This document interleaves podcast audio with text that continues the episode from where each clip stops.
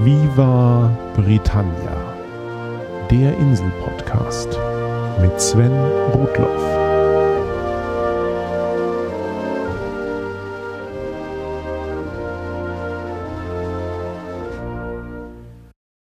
Herzlich willkommen zu Folge 66 von Viva Britannia, dem Podcast über Großbritannien und die Briten.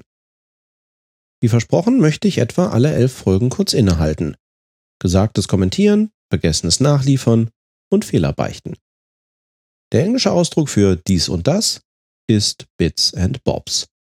In diesem Sinne, herzlich willkommen zur sechsten Ausgabe der Viva Britannia Bits and Bobs. Ganz früh bei Viva Britannia, vor über zwei Jahren in Folge 12, hatte ich mich typisch britischen Sportarten gewidmet. Seitdem habe ich dazu immer mal wieder kleine Ergänzungen vorgenommen. So auch heute. Denn Jo Mangold hat zu Recht angemerkt, dass ich das Dartspiel bisher gar nicht erwähnt hatte. Und das ist nun wirklich britisch. Kleine, pfeilartige Geschosse, die mit der Hand geworfen werden, sind unter anderem aus mittelalterlichen französischen Armeen bekannt. Aus dem Altfranzösischen stammt wohl auch das Wort Dart. Das eigentliche Dartspiel entstand aber wohl Ende des 19. Jahrhunderts in England. Vermutlich haben schon früher Holzfäller und Soldaten kleine Wurfpfeile auf die Böden von Holzfässern oder auf Scheiben aus Baumstämmen geworfen und daraus ein Spiel gemacht.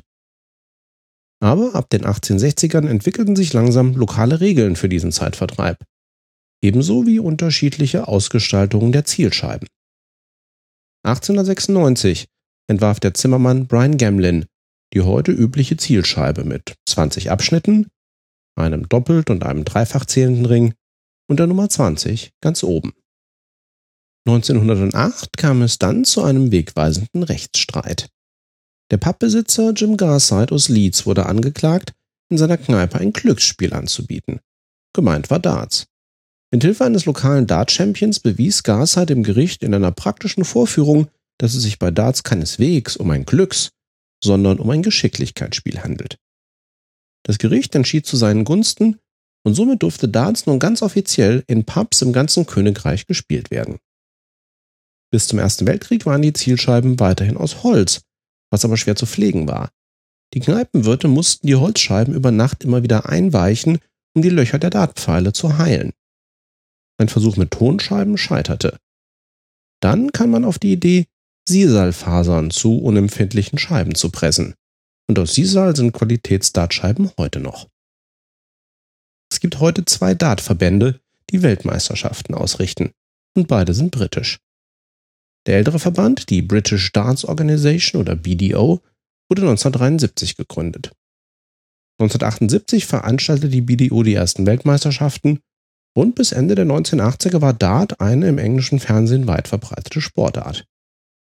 Dann ließ das Interesse nach und eine ganze Reihe führender BDO-Spieler gründete einen eigenen neuen Verband, um dem Spiel neues Leben einzuhauchen.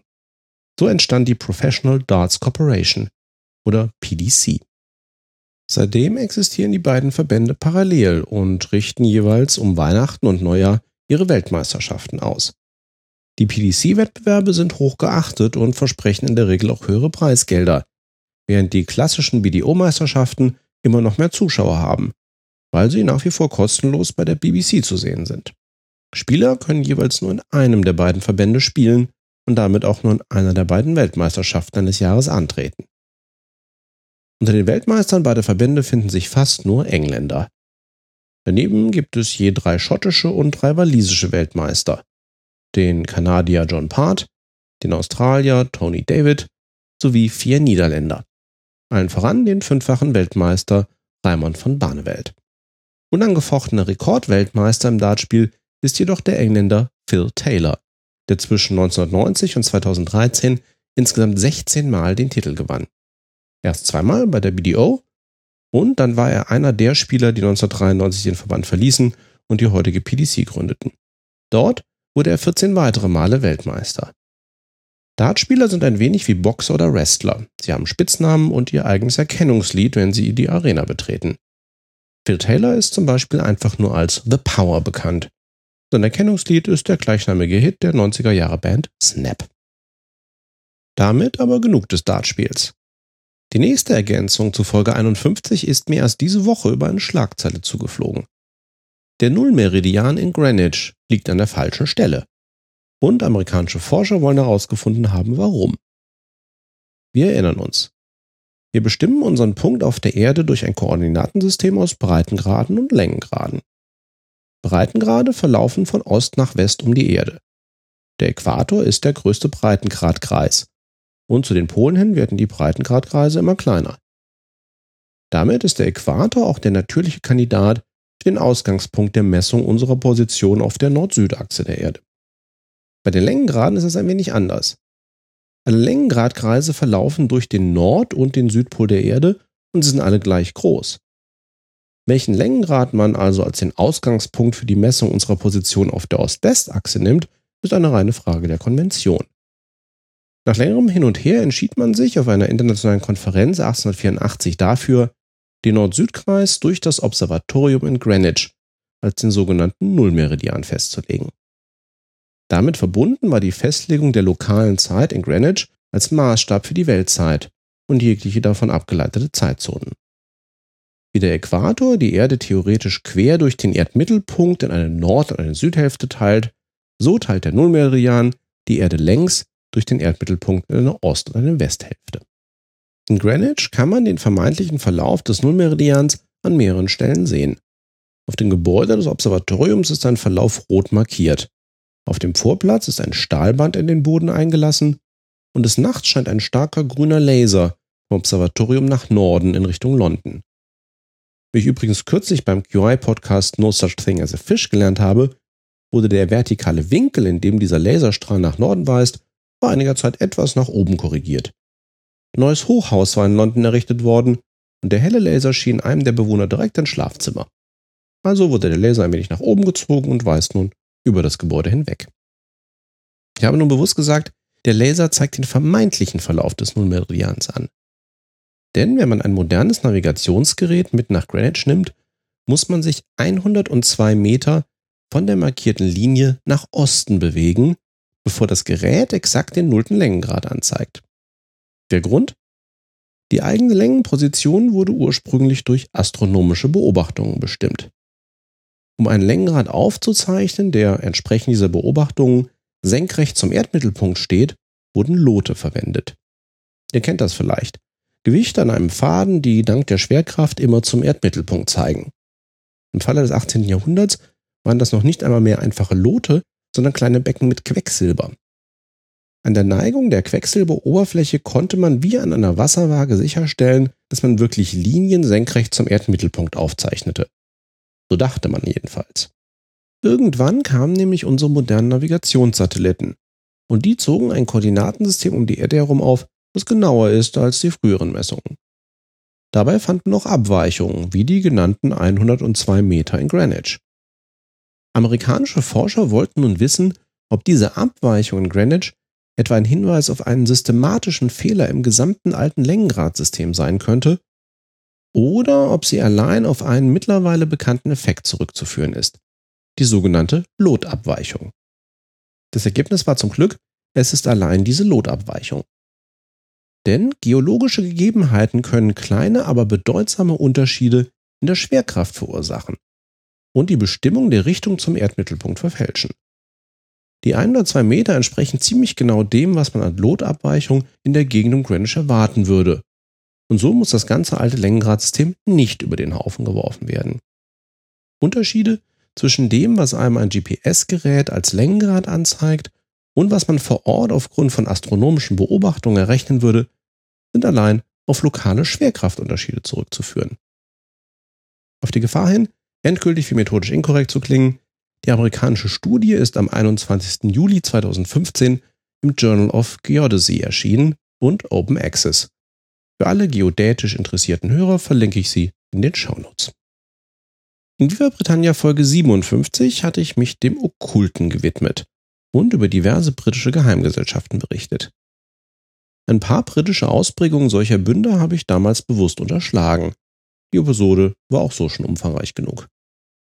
Aber nachdem ich in Folge 61 auch noch mit Alexander Trautrims darüber gesprochen hatte, was denn so an britischen Universitäten abgeht, muss ich doch einmal exemplarisch zwei der bekanntesten studentischen Geheimbünde der Insel erwähnen.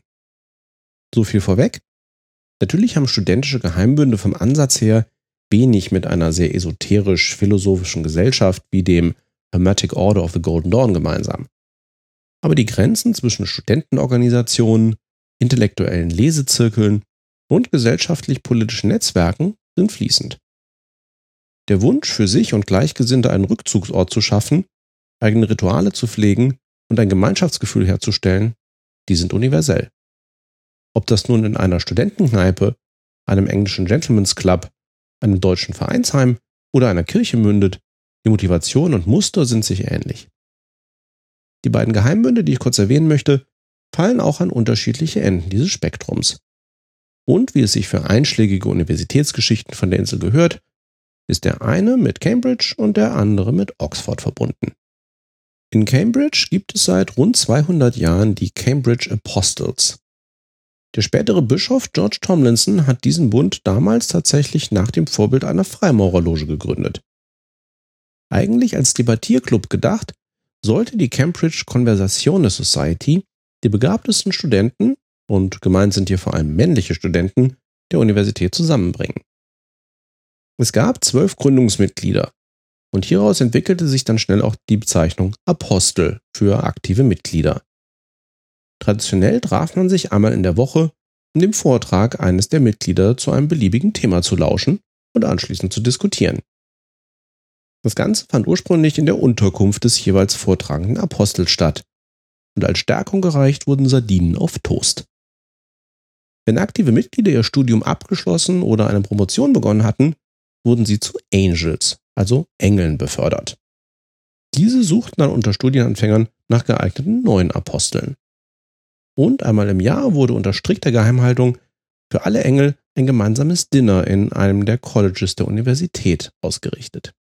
Zu den Mitgliedern der Apostles gehörten unter anderem der Dichter Alfred Tennyson, der Philosoph Bertrand Russell, der Physiker James Clerk Maxwell und der Ökonom John Maynard Keynes, der wiederum Ludwig Wittgenstein in die Gesellschaft einlud.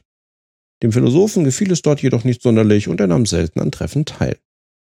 Keynes und einige seiner Mitapostel bildeten aber auch den Kern der Bloomsbury Group, einer einflussreichen Gruppe britischer Intellektueller im frühen 20. Jahrhundert. So richtig publik wurde die Existenz der Apostel jedoch durch einen Skandal in den 1950ern.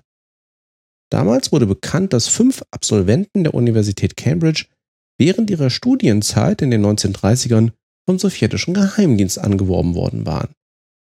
Seitdem hatten sie alle einflussreiche Positionen in der englischen Regierung eingenommen. Und durch den Zweiten Weltkrieg hindurch hatten sie die Sowjetunion fleißig mit Informationen versorgt.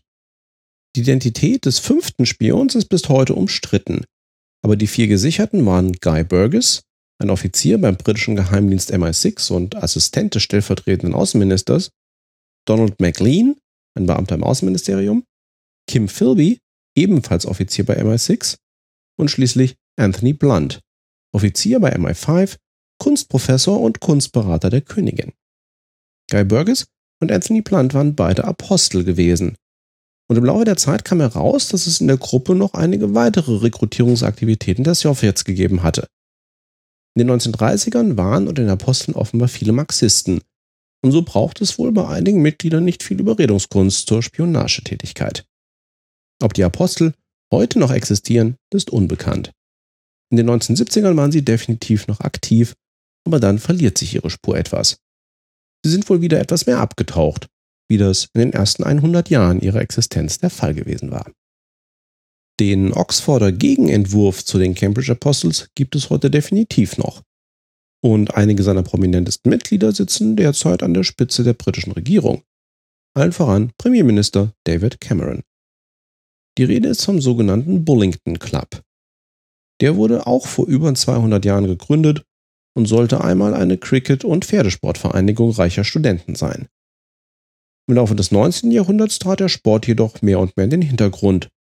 Und seitdem ist er ein Dinner Club, dessen Sinn vor allem das Zusammenkommen bei gemeinsamen, ausschweifenden Gelagen ist. Mitglieder kleiden sich zu offiziellen Anlässen in teure, maßgeschneiderte Uniformen in den Clubfarben Himmelblau und Elfenbein. Ein solches Outfit alleine kostet etwa 5000 Euro. Die Lokalitäten für die Gourmetessen muss der Bullington Club aber in der Regel anonym buchen.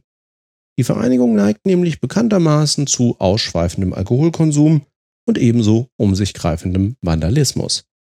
Es gehört zwar zum guten Ton des Clubs, verursachte Schäden noch vor Ort in Bargeld zu begleichen, aber das macht das Verhalten auch kaum besser. Nach einer besonders wilden Nacht in einem historischen Gebäude des Christchurch Colleges in Oxford im Jahr 1927 wird dem Bullington Club jegliches Treffen im Umkreis von 15 Meilen um Oxford verboten. Aber wie gesagt, für die jungen Burschen aus gewissen britischen Kreisen gehört so ein studentisches Verhalten wohl dazu.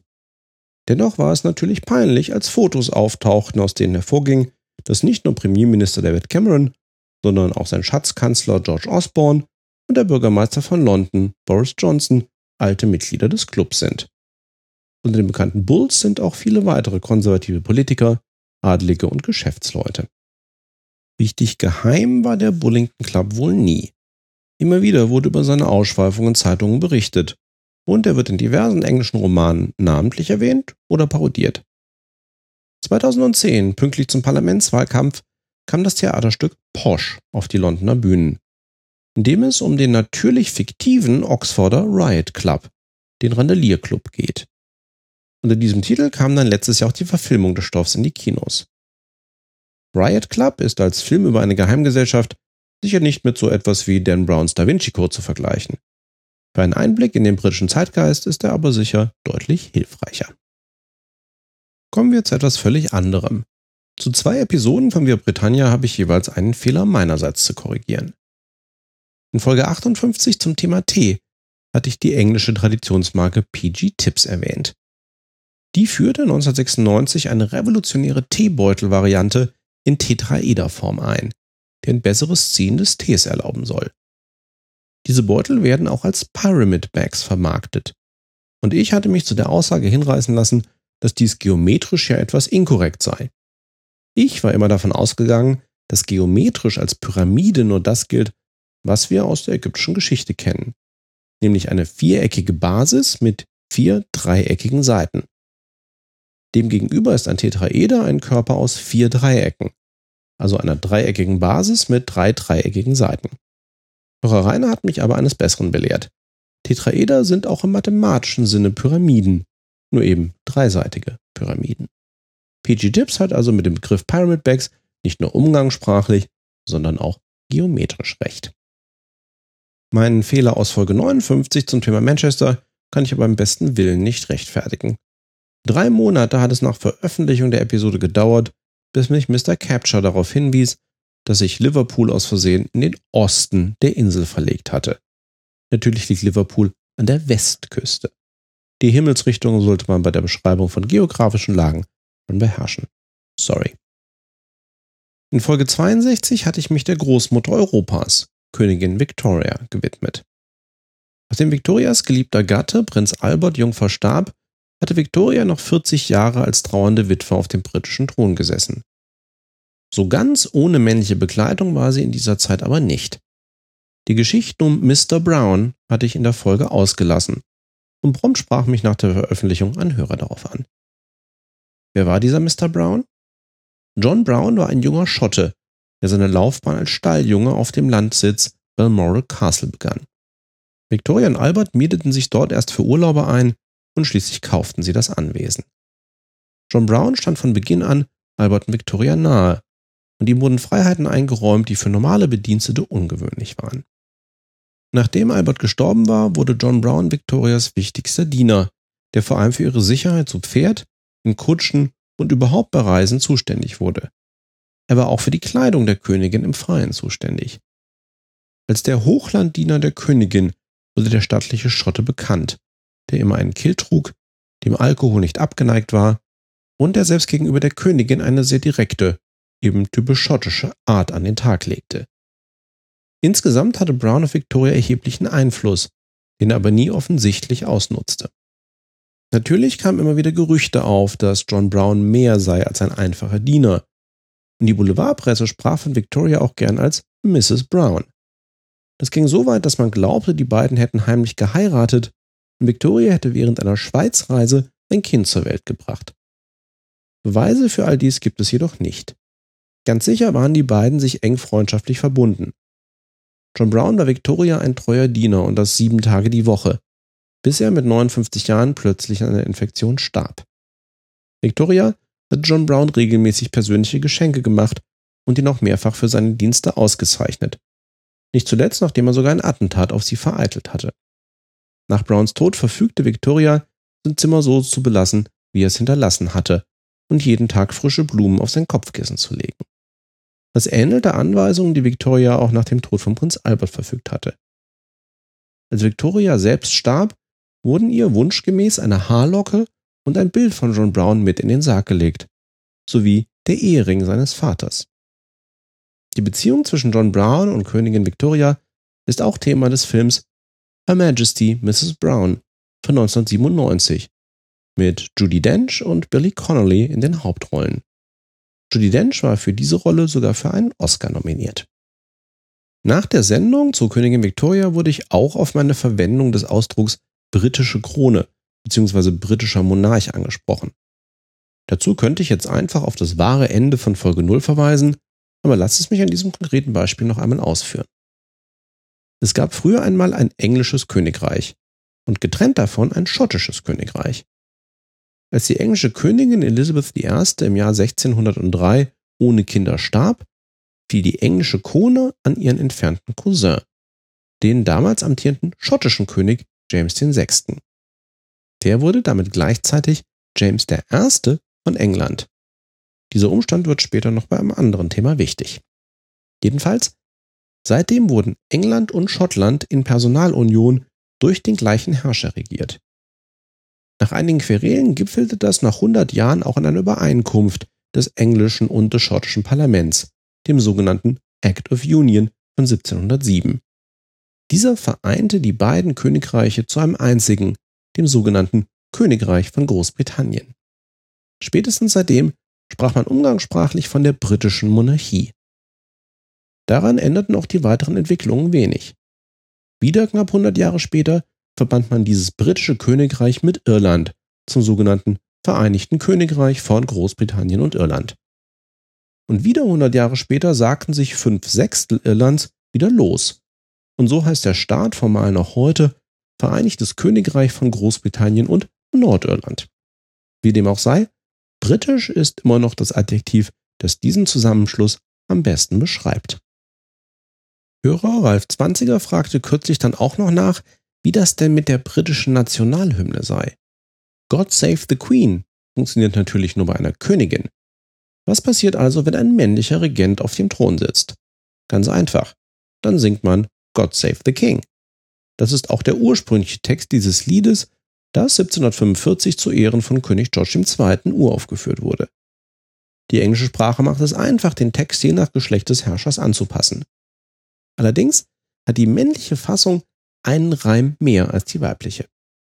Dann lauten die letzten gesungenen Zeilen nicht To sing with heart and voice, God save the Queen, sondern With heart and voice to sing, God save the King. Diese Fassung wurde also für Königin Elisabeths Vater George VI. bis 1952 gesungen und so wird es auch für die nächsten drei in der Thronfolge wieder sein. Egal ob nun Elizabeths Sohn Prinz Charles, ihr Enkel Prinz William oder ihr Urenkel Prinz George einmal König werden. Apropos britische Regenten. Da bin ich kürzlich über etwas gestolpert, das sich wunderbar als Ergänzung sowohl zur Folge 63 zum Thema QI als auch zur Folge 52 zu Winston Churchill eignet. In der Folge Jack and Jill, der Quisei QI, wurde 2012 sinngemäß folgende Frage gestellt. Wenn jemand mit dem Namen James den Thron besteigen würde, der wievielte James wäre das? Wer eben aufgepasst hat, könnte ahnen, warum diese Frage nicht ganz so einfach zu beantworten ist. Bis heute gab es auf dem englischen Thron nur einen James I. und einen James II. Die offensichtliche Antwort ist also, der nächste James wäre James III. Allerdings war James II., als er 1603 Elizabeth I. auf den englischen Thron folgte, ja gleichzeitig auch König von Schottland. Und da war er nicht der zweite James, sondern sogar schon der sechste. Ein vergleichbarer Umstand brachte 1953 Königin Elizabeth II. in Verlegenheit. Als sie gekrönt wurde, gab es in Schottland einen Aufschrei, weil sie in der Tat die erste Elizabeth ist, die Schottland regiert. Elizabeth I. war ja nur englische Königin gewesen.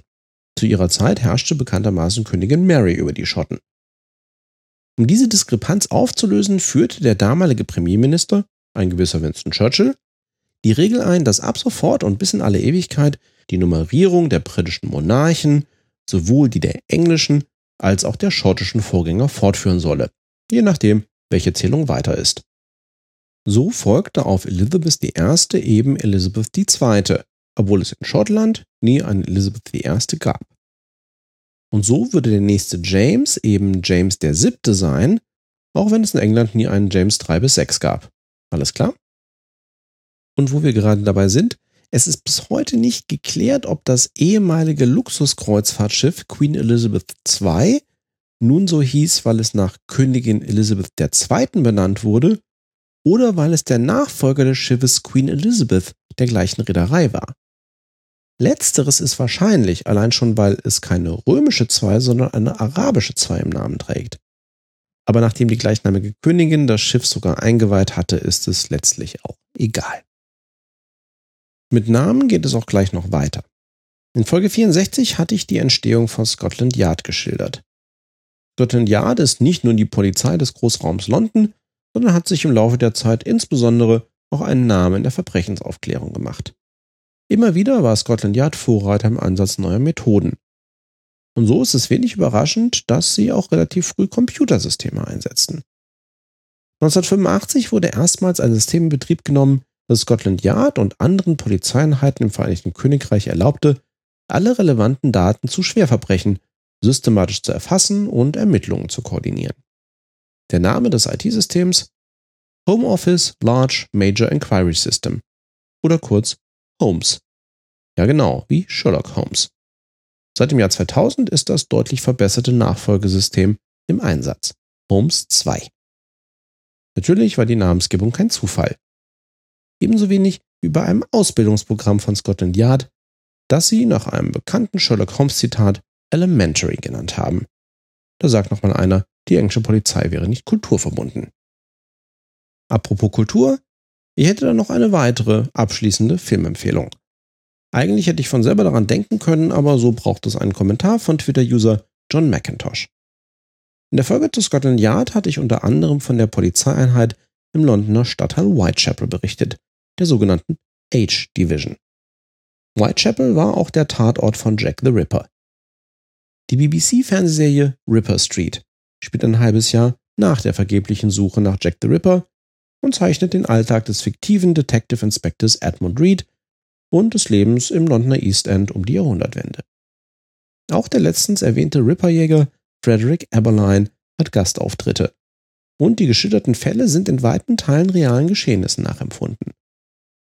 Die teilweise etwas deprimierende, aber gut gemachte Serie ist im englischen Original manchmal etwas schwer zu verstehen, aber es gibt ja auch eine deutsche Fassung der ersten beiden Staffeln. Nach diesen 16 Folgen wurde die Serie von der BBC erst einmal abgesetzt. Aber Amazon nahm sich ihrer an und so gibt es mittlerweile auch eine dritte Staffel, wenn auch bisher nur in Englisch. Wer einmal in die viktorianische Polizeiwelt abtauchen möchte, dem sei Ripper Street wärmstens empfohlen. Damit wären wir am Ende dieser sechsten Bits Bobs Folge angelangt. Ohne eure Unterstützung wären diese Folgen und wir Britannia insgesamt weniger bunt. Lasst es mich also immer gerne wissen, wenn ihr Anmerkungen zu früheren Sendungen habt oder Ideen für zukünftige. Schickt mir E-Mails an mail.viabritannia.de, hinterlasst Kommentare im Blog oder kontaktiert mich auf Twitter oder Facebook. Und wenn ihr eurer Freude an Via Britannia Ausdruck verleihen wollt, tut das auch gerne auf dem gleichen Weg.